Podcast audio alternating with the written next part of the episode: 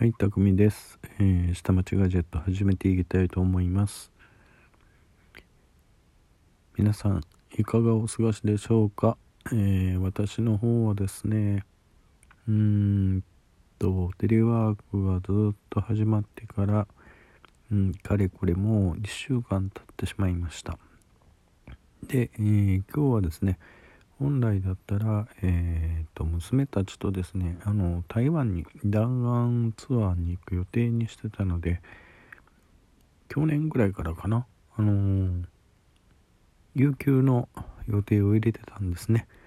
で入れてたんですけれどもまあこういう状況ですので自動的に有給が割り当てられたということで今日は、えーちょっと街の散歩気分転換にしてきました。と同時にですね、えー散髪久々にしてきました。とあとはですね街の方をいろいろ歩いて回ってみたんですけれども比較的そのワールドウォー G みたいな感じでのこうパニック状態になってるとかっていうのではなくて、まこれ日本人独特のうん性格なのかな。普通にあの街としては機能してますね。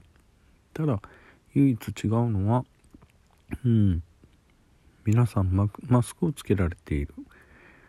であと一般の交通機関に、えー乗ってる人がまずいない。うん。私の近所だと阪急電車なんですけれどもちょっとえーっと定期券があるので、駅まで登ってみてで電車にどれぐらいの割合で人が乗ってるのかってこう眺めてみたんですね。1両あたりに2人ないし3人ぐらいしか乗られてませんでした。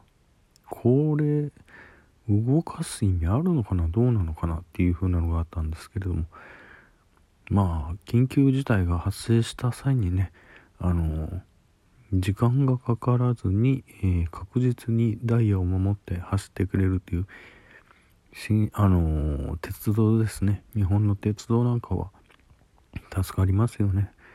まあそういう意味合いであの走っておくっていうことを主とされてるのですかね。うん。まああの阪急さんとしてはまあガラガラの乗車率でもまあね動かしても先行してこう定期で収入を得てるわけですからその辺りは赤になることはないだろうというふうな計算だと思いますね。うんとあとはですねうんやっぱりちょっと見当たらないっていうのはドラッグストアで、えー見てみると今まで、えーマスクの入荷は未定ですっていう風な形があったんですがえー、とマスクは一時期入荷しませんにあの切り替わってましたね。うんとメーカーが、えー、と増産体制に入ったためっていう風に書かれてましたね。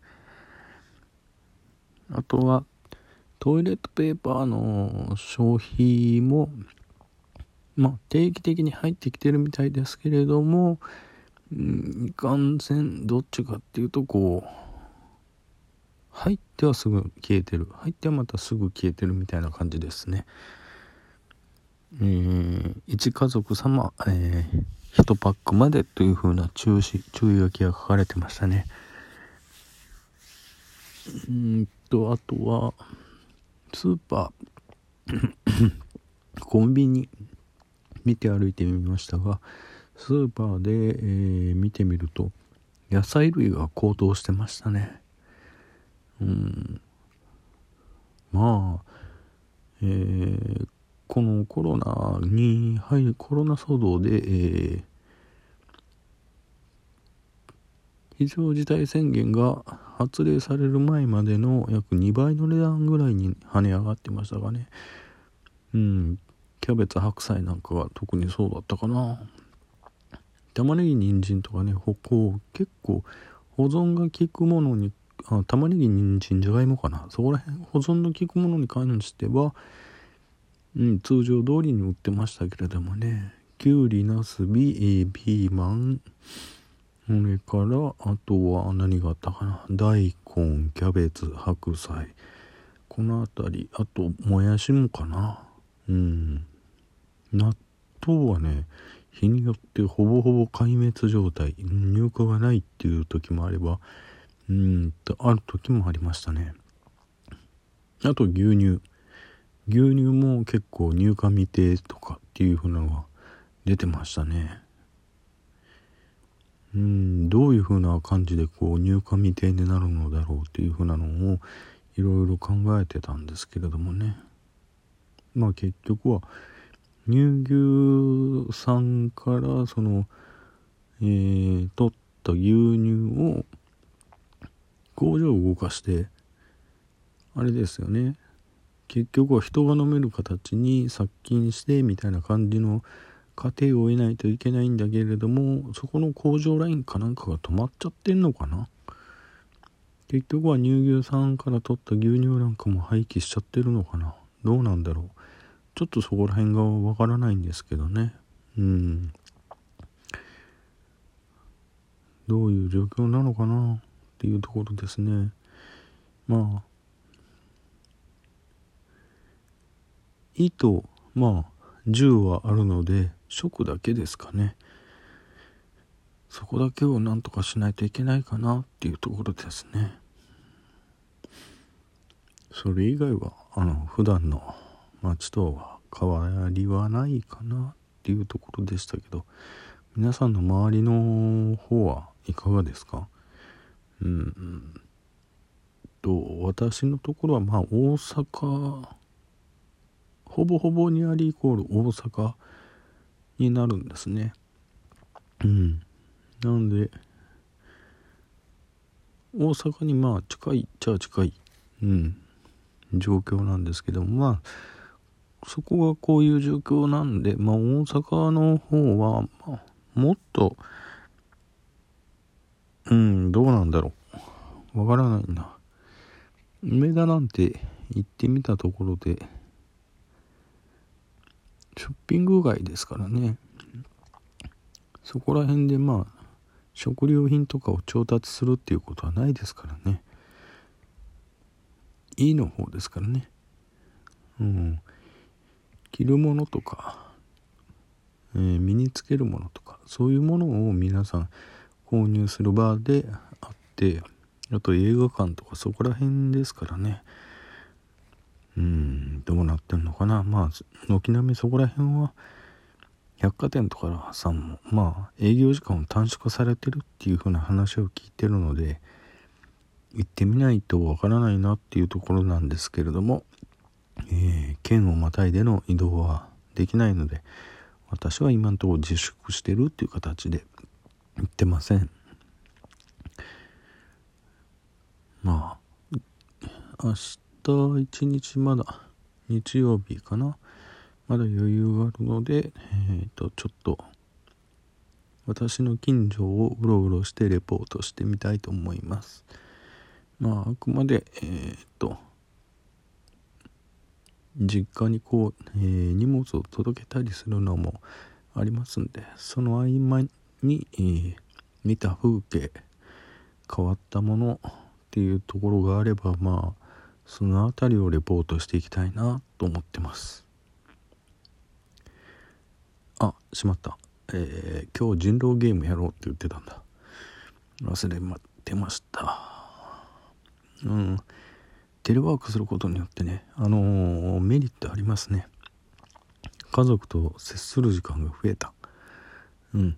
通勤時間がなくなったっていうことで、うん。朝おはようから、えー、夜はお休みまでの、まあ、言ってみれば、今みんな一つ屋根の下生活ですからね。うん。大学生も高校生も、まあ、あと妻も、えー、私も一つ屋根の下生活になってますんで。まあね普段学校出ていく時間帯バラバラ帰ってくる時間帯バラバラ。なのでなかなかそのすれ違ってみんなが会う時間っていうのが限られてたんですけども。がっつり今ありますからね。うん。ですからその時にまあみんなでいろいろ普段の、えー、溜まっていた話っていうなんかを時間をこう作れてうん。私としてはまあ満足してますね。うん。こういう時間は必要だな必要だったなっていう風なのを感じております。まああのー、こういう時に、えー、恐縮なんですけど恐縮っちゅったらなんですけどねあの、こういう話はいけないのかもしれないんですけどもまあこういうタイミングだからこそあの家族との話ができる時間が生まれてる。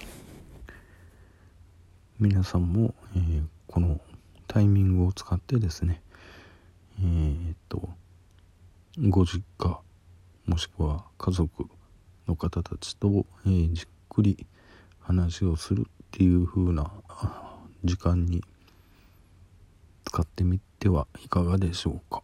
うんまあねうちの子はあの長女がね、えー、成人しましたので、えー、たまには家飲みしてみようっていう風なので、私もねテレワークなんでえっ、ー、とまあ翌朝一番で出ていかないといけないっていうのがなくなりましたんでね。通勤時間がざっくりなくなりましたんで。っていうのでまあそのいつもの通勤業務開始まで寝れるっていうところがありますんでね。あ時間だ。それじゃあバイバイ。